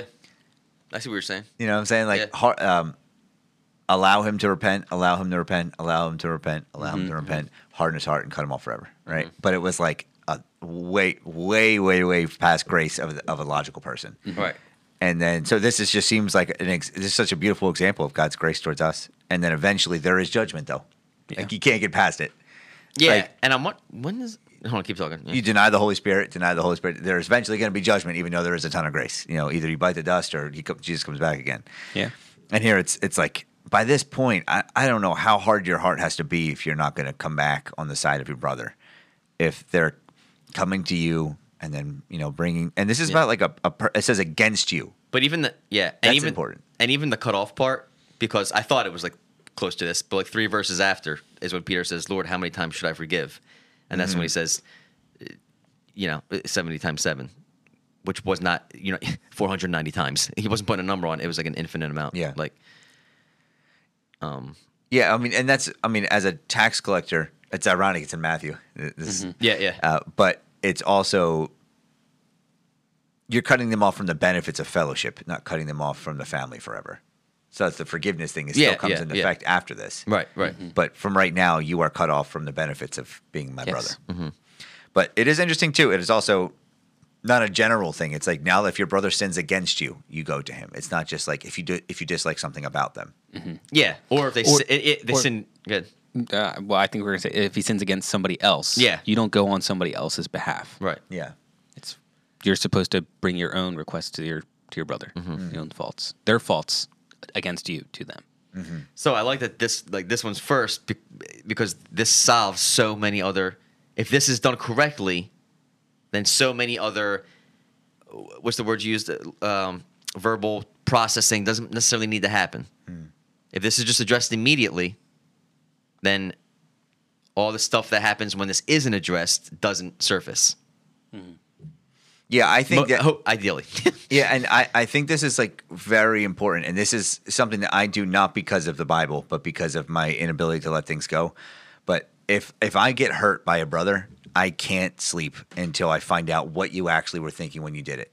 Because if you let your it, I, all I'm trying to say is your your the time between when you address it and it happens should be insanely fast. Like drop whatever you're doing, leave your job, mm-hmm. because the more time that festers in between the offense and that, it's only going to cause more strife and more division. And I think that's when churches split over the carpet color. It's like you let it you let it build and build and build. And by the time you're ready to address it, you're way more angsty. You filled your mind with a bunch of more filth of people that you've aired your grievances out to that have made you feel a lot more animated about what you're upset about. And you finally step forward and you say something to them. It's just like, oh, like most of the time, they're going to make you feel better about it almost immediately. This was my intention, or I'm sorry. Mm-hmm. No, I I just I can't imagine the reaction if someone came up to me and was like, "Man, you really hurt me." Like I, I this happened. this happened like a month ago. Someone just pulled me outside after my ministry and was just like, "You really hurt my feelings, and it's been bothering me for a long time." And I was like, "Oh my gosh, I'm so sorry. Just tell me about it." And it was an hour conversation in the parking lot. Yeah, because you end up like hyping yourself up so much and getting like this crew behind you that's like, oh yeah, that person sucks, and Yeah, like exactly. and and what they did was horrible. Instead of like, oh, they possibly couldn't have meant it, and uh, they they really are sorry uh, for what they did, and they would, like you said, they'd be willing to. Uh, to, to ask for forgiveness and to, to repent of what they did, but you're not even giving them the opportunity. You are withholding the opportunity of forgiveness from them Yeah, and letting this thing fester from and every conversation has always been so healing from that. And that conversation after that is like relationship 100 percent restored. yeah. At least on my my part. It was 100 percent for me before that moment, but you know that's I've had to go up to people like that as well and have that same conversation when I've been you know offended, and it's always been better. Um, and this that is what's nice about the, the like having a brother or sister in Christ. That was like there is a standard for them to forgive you too. Like as long as, yeah. as long as it's authentic, like Right. they have to. Right. and it may give it may take some time, but it doesn't work like that in the workplace. You know, Yeah, they don't have to forgive you. Right. That's one thing we did talk about before Good. is how it almost seems it is is way worse. And you mentioned this because of the- the way the Jewish culture was set up to to to gossip in the church family than it is for secular people to to gossip in secular circumstances because we're such a tight knit family and we have to look out for each other. Like Correct. if you were to walk into any teacher's lounge across the country today, appalling things are being hurled out. You mm-hmm. know, a fraction of that being said in the church, it could ruin relations for decades. Right, and then also the question of like the, the motivation behind it, because I wouldn't expect people who operate and understand grace, and like the weight of the grace that's been given to them, you should give to others, and v- mm. vice versa. Like, yeah, they should. It, why wouldn't it be mm. in a nihilistic society? Like, why wouldn't it just be like dog eat dog world? Like every man for himself. Just I'm going to say whatever, you know. But in a church where you understand grace, and because you receive it, now you want to give that grace to other people it it shouldn't look this. Hopefully, it really doesn't look the same. Mm. And when it does, it needs to be addressed and fixed. Yeah. Yeah. So, Joe, you want to do the next verse? Or Yeah. You were, you were typing out if you had some other things. No, well, I was just going to talk about how uh, Matt, you know, Matthew 18 coincides with Paul talks about in First Corinthians. Don't take communion if you still have something against your brother. Yeah. You know, and go address it first. You haven't taken communion in years. What's. I don't want to talk about it. uh, um, so yeah, Matthew five thirty seven. But let your yes be yes and your no be no. For whatever is more than these is from the evil one. So I mean that gets all the way down to the implications. You know, if you said yes but you meant no, like, or if there was if there was baggage under your yes or baggage under your no, or you know, then it's from the evil one. So that's that's short, but it's hard. Yeah. To be direct. Don't don't Mm-hmm. beat around the bush. That one that one is it was explicit speech. Yes. Not like the not the explicit you see next to like Eminem songs in your playlist. Yeah. Like explicit means like clear. And he's not my playlist. I'm holy. Um, so for this one, I th- I'm just trying to think of application because I'm just going to use myself for every example because I can't talk about anybody else. So that's a good. I'm just Yeah. a scumbag. So here we go. Um, but like I, I think in the when I first had Addison and when I first got married, like I became less. It's not like you forgot your daughter's name. No, no, no. I'm trying to think. I think it was more when I first got married. I was like less available to my friend group than I was from when before I Yes. had them. And so when people would ask me to commit to things, it was always just like.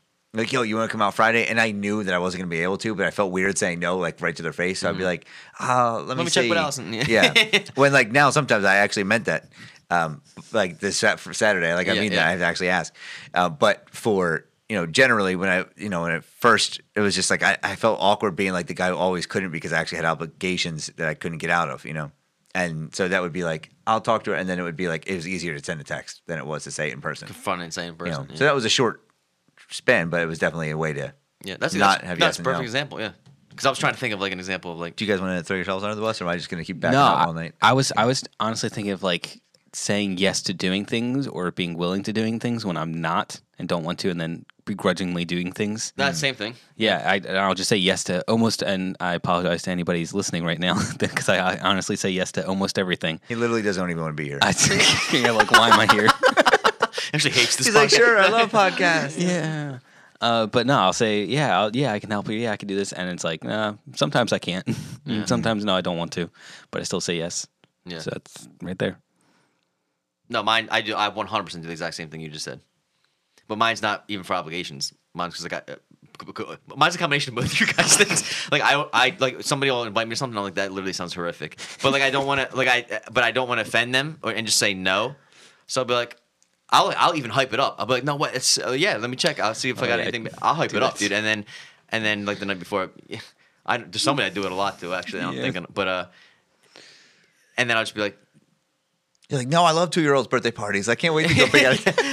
Yeah, I'm like, oh, I can't. I forgot I got this thing, and I'll like text them like you said, or like, yeah, It's just it's just easier to text, and then you feel like less of a loser. Um, but right, but then I feel like that's, uh, I feel like that's uh, strength. How do I say this? I- That's weakening our muscle to be able to do this. oh yeah, Because now I- we have something to rely on. That's but just like an easy thing to fix. Like I'm really Yeah. sorry, I just can't. yeah, yeah. I know, but I feel so bad saying like I just don't want to. Yeah, I think there's yeah.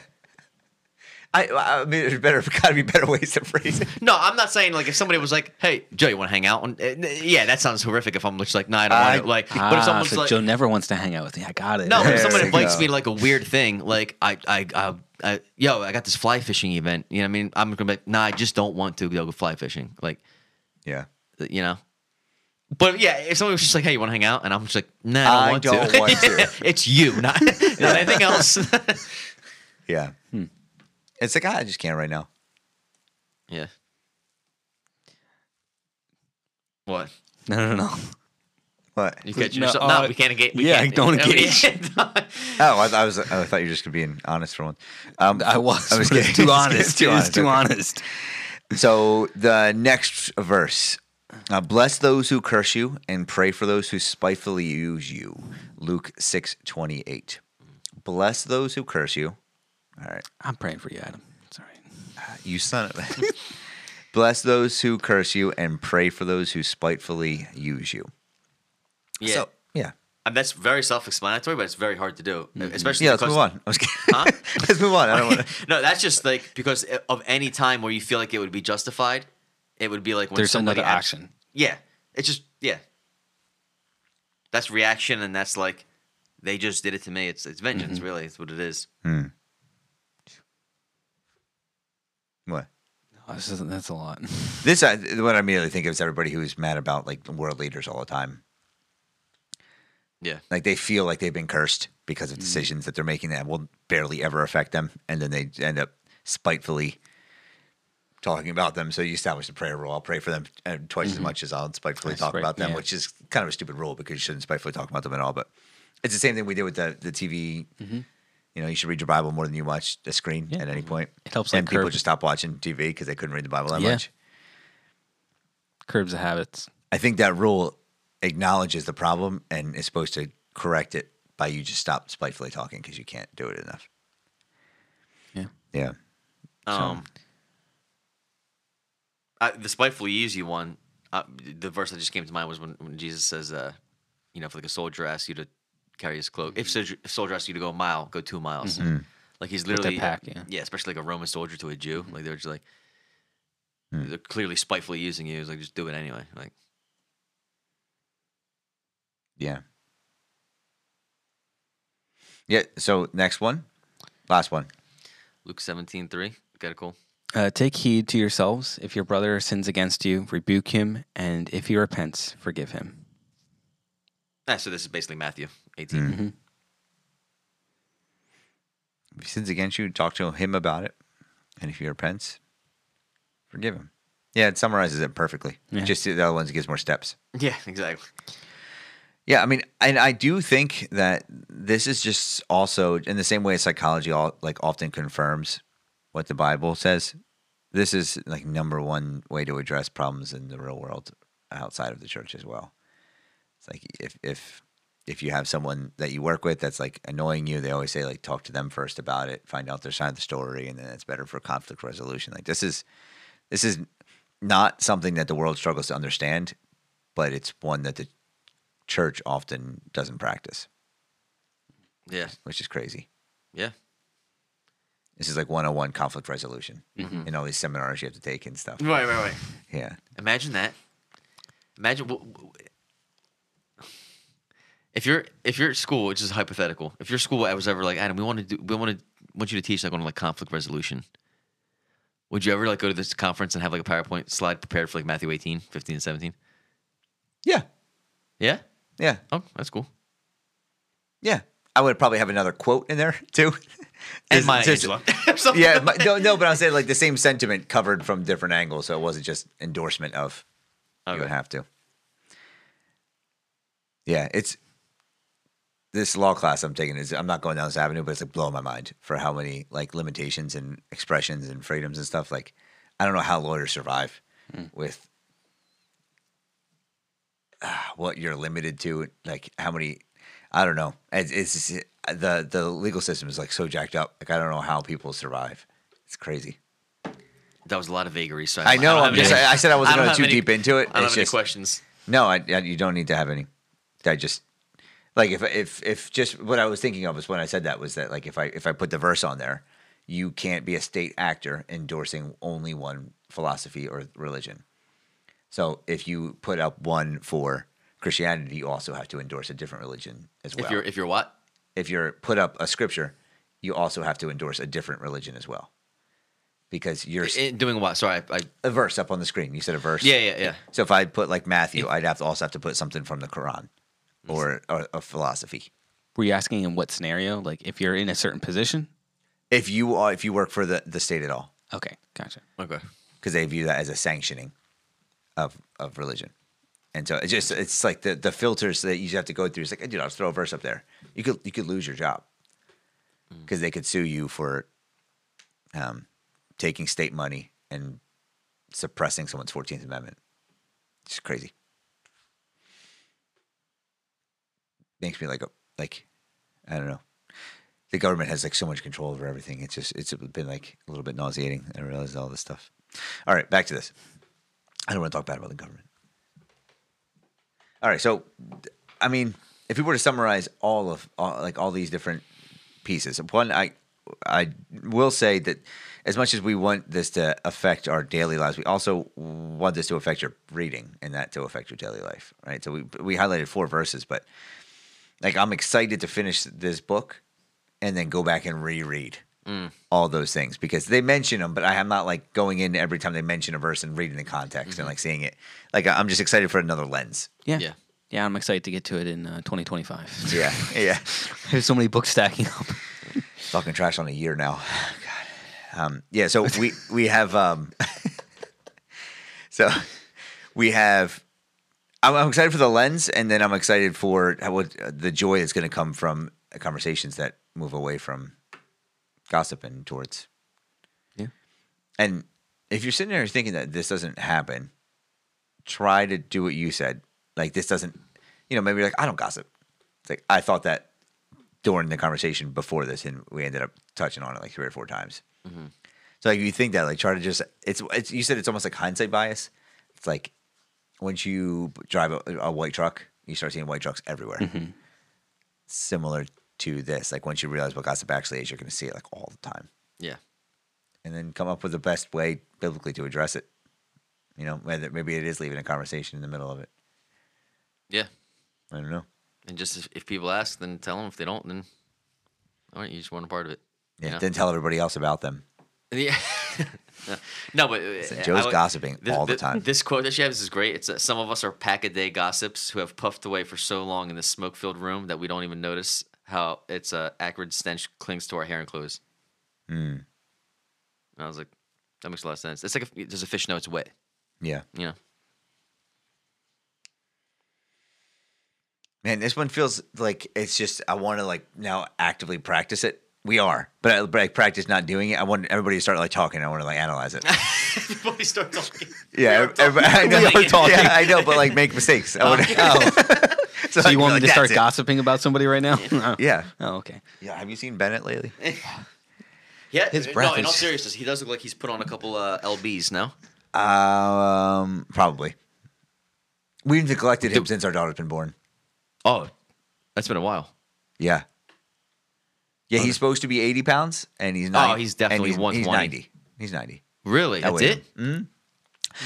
So he's got he's got to lose 10. Maybe it's a lot of fur. Last summer, he we were told the same thing. He lost eight, and then Hmm. all back on in the winter. It's because whenever uh, my daughter has someone food, she just tosses it in the ground, Got and it. then he eats it, and so he's getting. That should still be healthy. Yeah, but it's, it's calories. Like he's dogs like get their dog food is like the calorie that they should have. Oh, okay. So like any if you you, you know we you, you got to find out like if you give if you give them two treats instead of one a day, that's five pounds at the end of the year because their their their weight you get their weight and you look at the dog bag and that says that means their weight and type of dog can have four This scoops food. Okay. and that's this amount of calories for that size. So you put one more scoop in there at ten pounds that year. You know. Well, that's basically what happens when we go to right when we go to doctors and you look at your actual like what's it body mass index BMI, and you're like yeah. you should actually be this weight but you're this weight and you're like oh geez Yeah.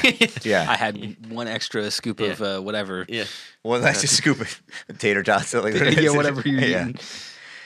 Yeah, but we'll, we'll get so tomorrow he's getting a haircut, right? And Oh, he's gonna it's look- it's yeah. the, it's the no no it's the moment of truth though because sometimes and the, the when he used to see one get of those rolly dogs Yeah. what are they what are they called like a pug no what are those dogs called that are all rolls oh Um, I gotta look this up like Jabba the Hutt looking things. I don't know. oh uh the Chinese Sharpei Sharpay. Wow, I would have never guessed that. Like if he gets a haircut and he sometimes he looks like really thin because he's actually thin, but sometimes we, we're like, man, I can't wait to see him. Yo, jeez, my goodness. that's that's basically a Cinnabon with teeth sorry I'm defaming the dog's names I It's a don't dog. Yeah, yeah. It's uh. now I'm craving cinnamon buns. Oh no, he's gonna see a dog and start salivating. Oh my gosh! But you could pick that thing up, Yeah. and they get all the way up here, and his body's gonna be on the ground. It's like you put no, it's really like you put a, a Great Dane skin on a Chihuahua. Yeah. there's too much skin for dog. Yeah, Like, that's the proof that evolution. that's not a, a Yeah. necessary characteristic. man. Yeah, what did it need rolls Yeah? There's never like- been a scenario in my life where I was like, if I had a couple more rolls right now, I'd be. I, I imagine, like, I can picture a sign just being like, "Well, they need to store acorns in the caves, so they need more rolls." Sorry, you were on something. You were on No, to no, that's it. It's says like what, what what in the past he's gotten shaved, and they're like, "Man, he looks good." And sometimes he's shaved, and I'm like, "Nothing changed. He's, he, he just found more fat." So anyway, we're hope tomorrow's a moment of truth. Uh, Yeah. We'll update you next next episode. Yeah, All right. Yeah, Bennett bites. Bennett bites. That's right. Not, not that Bennett bites. No, he doesn't Bennett bite. bites. No, it's his only feature. That's positive. No, I'm just kidding. Yeah, so I am excited for this one because I think that this, if your body believers isn't already practicing paying attention to this, this could revolutionize churches for the better. Oh yeah.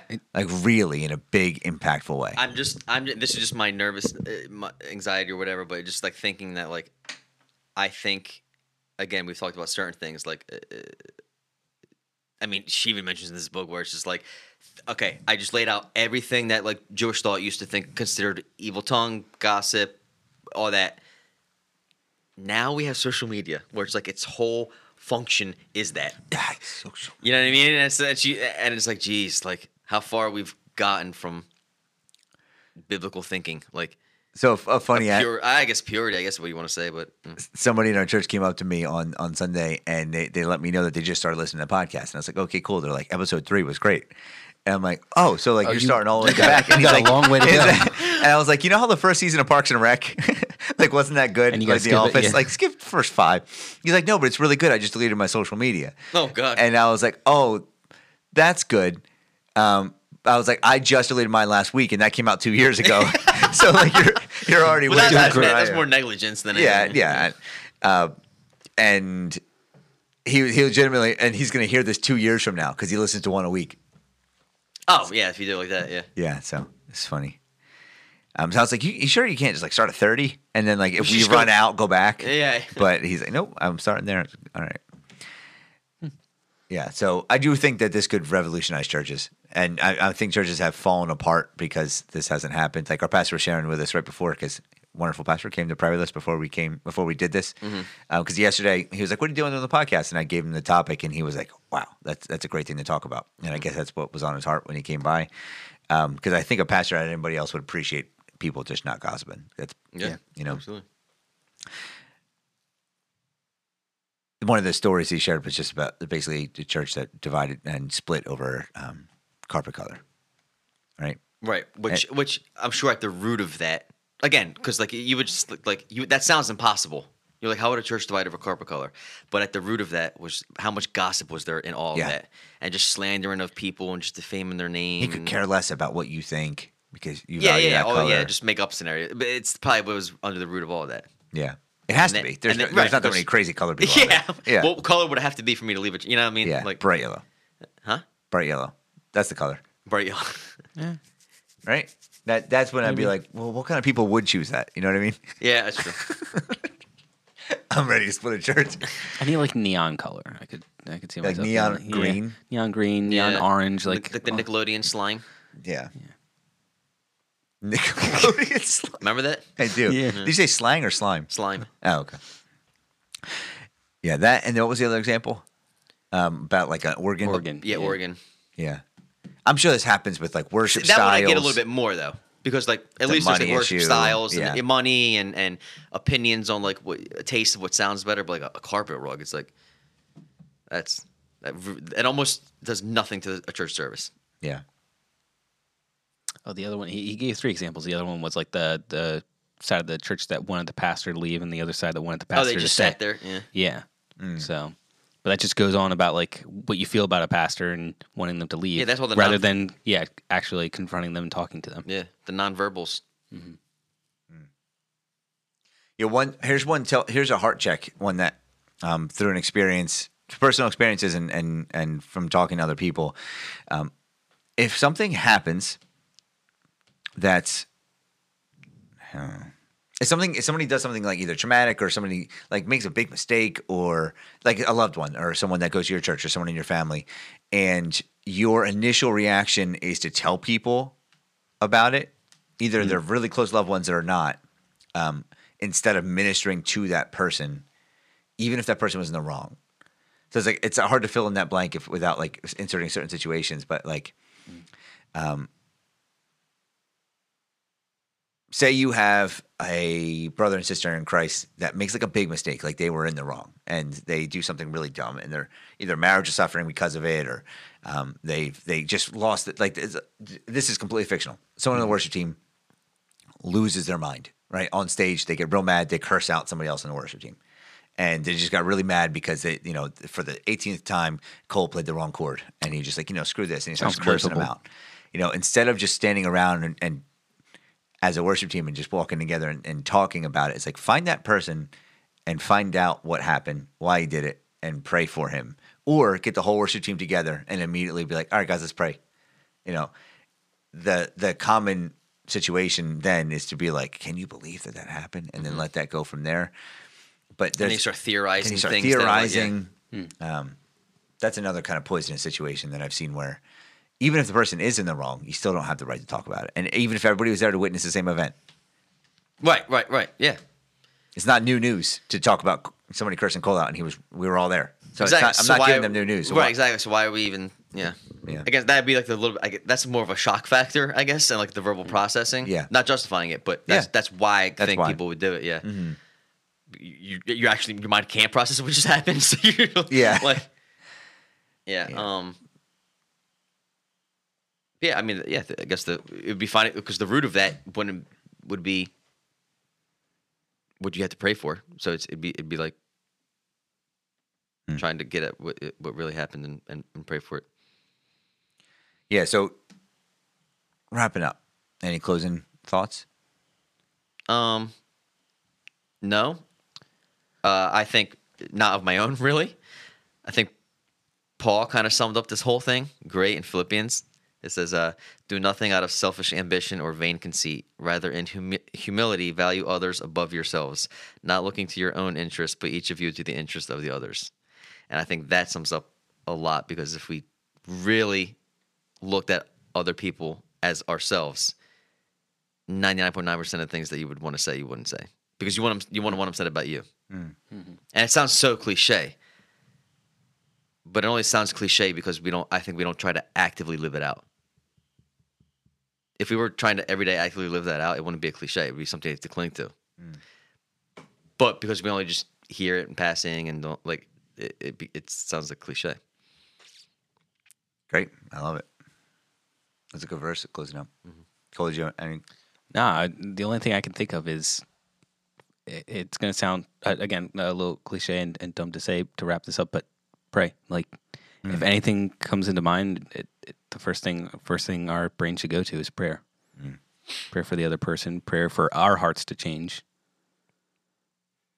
and they will too. It's a, it's crazy. Like you pray for your mm. heart to change it, like it does. Yeah, And the fact that we don't go to that first, it really just exposes that like whatever the situation is, we don't believe it can change. Like yeah, and that, not every time, but maybe sometimes. Like I think that's good that you're saying that. Even Adam saying that you pray about it and it will change. Having the prayer that God can change uh, that person, God can change your heart.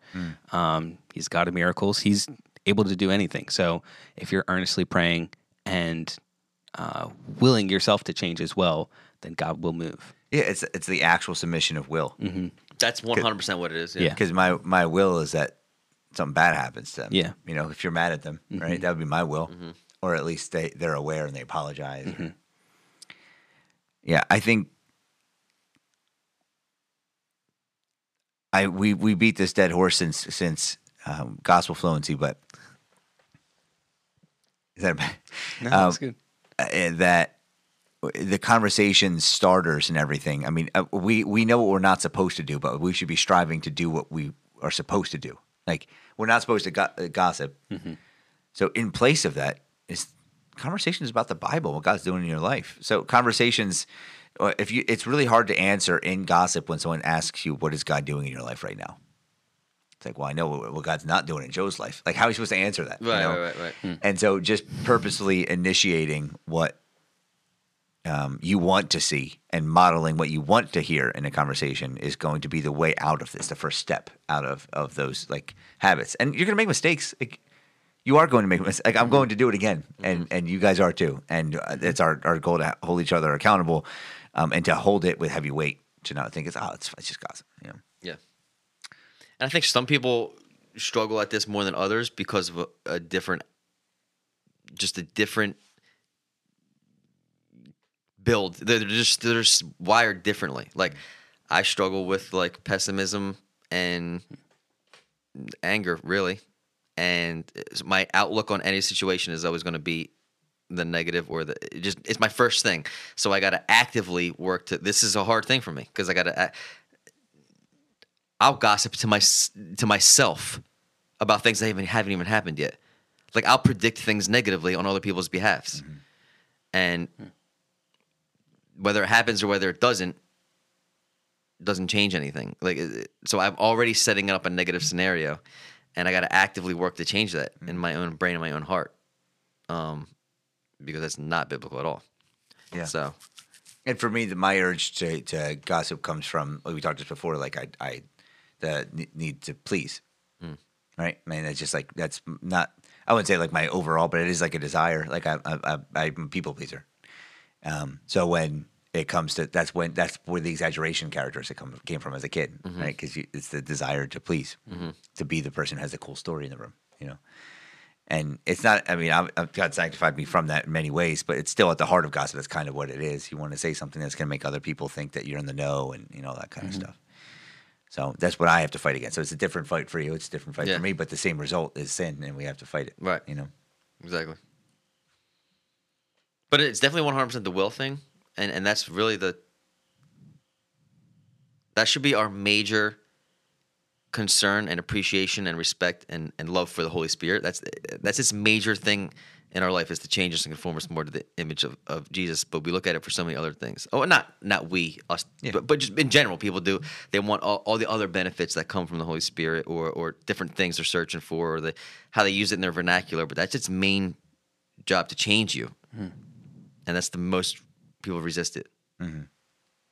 You know, and I, Me, me too. I'm just saying, you know, it- so it's the will. It's it's you have to want the change, and any anything that we've ever talked about, that's what it comes down to. Hmm. You have to want to look more like Christ, Yeah. or else or else it will just in one ear out the other, kind of. That's what Pastor Josh phrased so well. Like stuck with me when he was like, "I really love marijuana, but I love Jesus more." Right? Yeah. Like I, I mean, I would love to sleep with people Yeah. other than the person I married. Yeah. But I love Jesus and I love her more than Yeah. both, you know. And like that's it's that's just being blatantly honest. Yeah, Yeah. No, I, and I mean, it hurt. It kind of felt weird to hear, but it was just because it was blatantly honest. Right. And, And- that just exposes how fake we are all the time about certain things. Hmm. But I mean, the, the idea is like sin is fun, and you have to love Jesus more than that sin Yeah. in every aspect. And it's short term fun. Yeah. Hmm. There's always consequences, Yeah. and It, it eventually rears its Mm-hmm. head.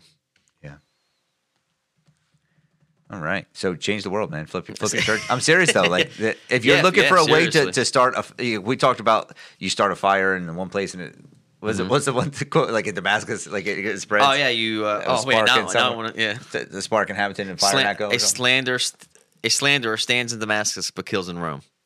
So I think the other other way is true as well. Like you don't. Stands in Rome and kills in Damascus. No, no, no. that that if you the positive changes of, of, of not Oh, yeah, doing it yeah. is is got to catch too. Yeah. Like just knowing that if one of the three of us in the room is doing it, it's going to make the rest of us feel uncomfortable and convicted. Mm-hmm. You know, so I, I, you should be encouraged and and be happy that you're you can possibly influence your church to be more cohesive, and especially in an age of disunity. Like this year, I think every church we've talked to, the the theme this year is unity of what they're trying to address because churches feel a disunity.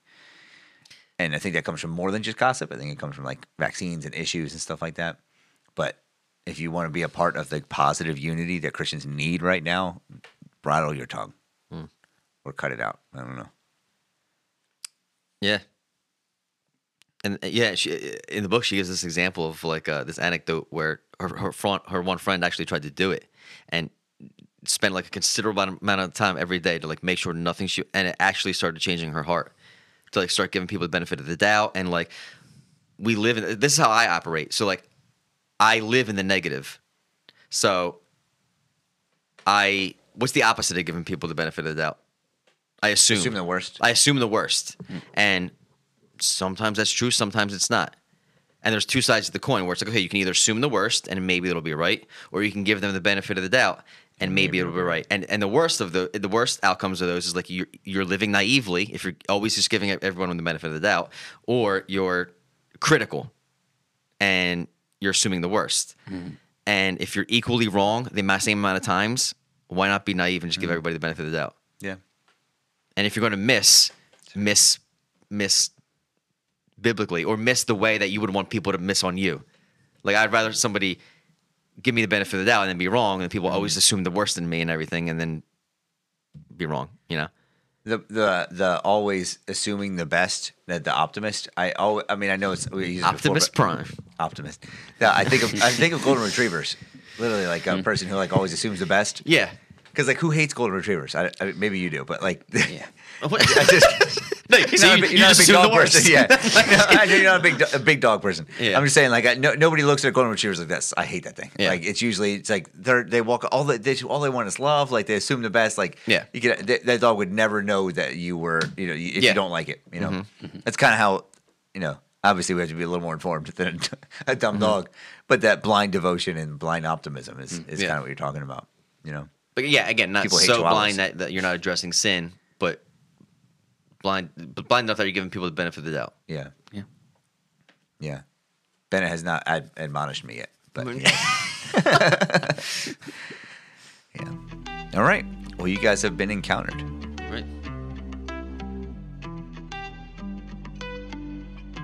Thank you so much for tuning into the Encounter podcast and being part of the Encounter community. We treat this podcast as a ministry. We pray for it. We pray for our listeners, and we pray that the guests and the information and the gospel that we share on this channel and this media platform are always and only glorifying to Christ and Christ alone. And while we do that, guys, our podcast sometimes spans one to three hours. So if you hear anything that you disagree with while we are speaking, which is highly likely, be Berean Christians, You have a few options. The first one would be to take a deep breath. It's going to be okay. The second one would be to know that your and our authority should be and always be the scripture.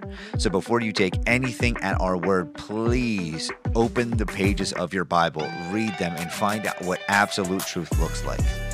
Find it, and then the next step would be to reach out to us. And we would love to learn from our listeners um, as you are listening through a one way communication to, about our podcast.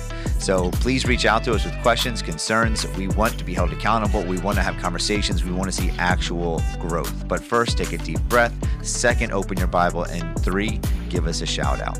Have a blessed week.